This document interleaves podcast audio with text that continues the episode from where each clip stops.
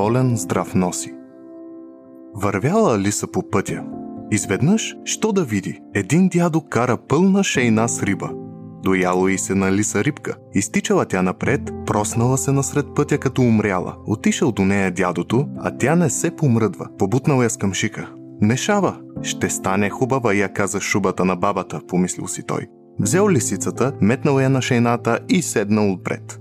Лисицата това и чакала, озърнала се и почнала тихичко да хвърля рибата от шейната. Рибка по рибка всичката риба изхвърлила и избягала. След това лисицата събрала рибата по пътя, прибрала се вкъщи и седнала да яде. Дошъл вълкът, потропал на вратата и влязъл. Дай ми малко рибка, лисо, помолил се той. Лисицата откъснала една глава и му е хвърлила. Ох, че вкусно, лисо, дай ми още. Я го, виж какъв е готован, налови си сам и яш. Но аз не мога. Я го гледай, аз как си налових?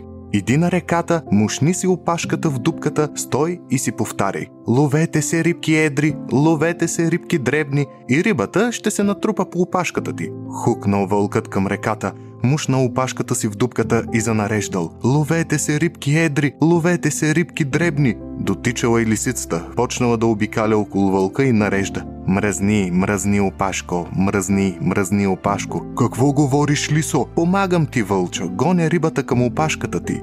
А студът ставал все по-силен и по-силен. Замръзнала здраво вълчата опашка. Тогава лисицата извикала «Ха сега, тегли вълчо!» Дръпнал вълкът опашката си, но не могъл да я изтегли. Брей, колко много риба се е наловила. Не мога да я изтегля, мислил си той. Цяла нощ прекарал вълкът на реката, зъзнал, мръзнал, дърпал, теглил, но не могъл да си изтегли опашката. На разсъмване дошли жени от селото да си напълнят вода. Видели вълка и се спуснали да го бият с кобилици, с ведра, кой с каквото му намери. Дърпал се вълкът насам натам, докато откъснал опашката си и хукнал да бяга. А през това време лисицата изяла всичката риба и поискала да си хапне още нещичко. Вмъкнала се тя в една къща, където стопанката месила хляб.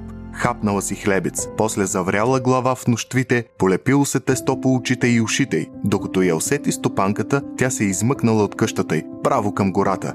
Тича тя, а насреща и вълкът. Ех, вълчо, вълчо, завайкала се лисицата. На тебе само опашката ти са отскубнали, а на мене главата ми щупиха. Виж, мозъкът ми изтече, едва се мъкна. Я се качи на гърба ми, лисо, ще те заведа на където си тръгнала. Метнала се лисицата върху вълка. Тръгнали, а тя тихичко занареждала. Болен здрав носи, болен здрав носи. Какво говориш, лисо? попитал вълкът.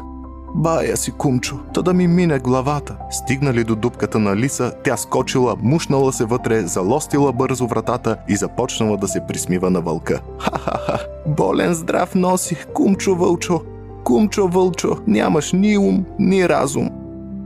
Аз бях Пламен Иванов от драматично куклен театър Васил Друмев, град Шумен. Не спирайте да мечтаете и слушайте нашият подкаст.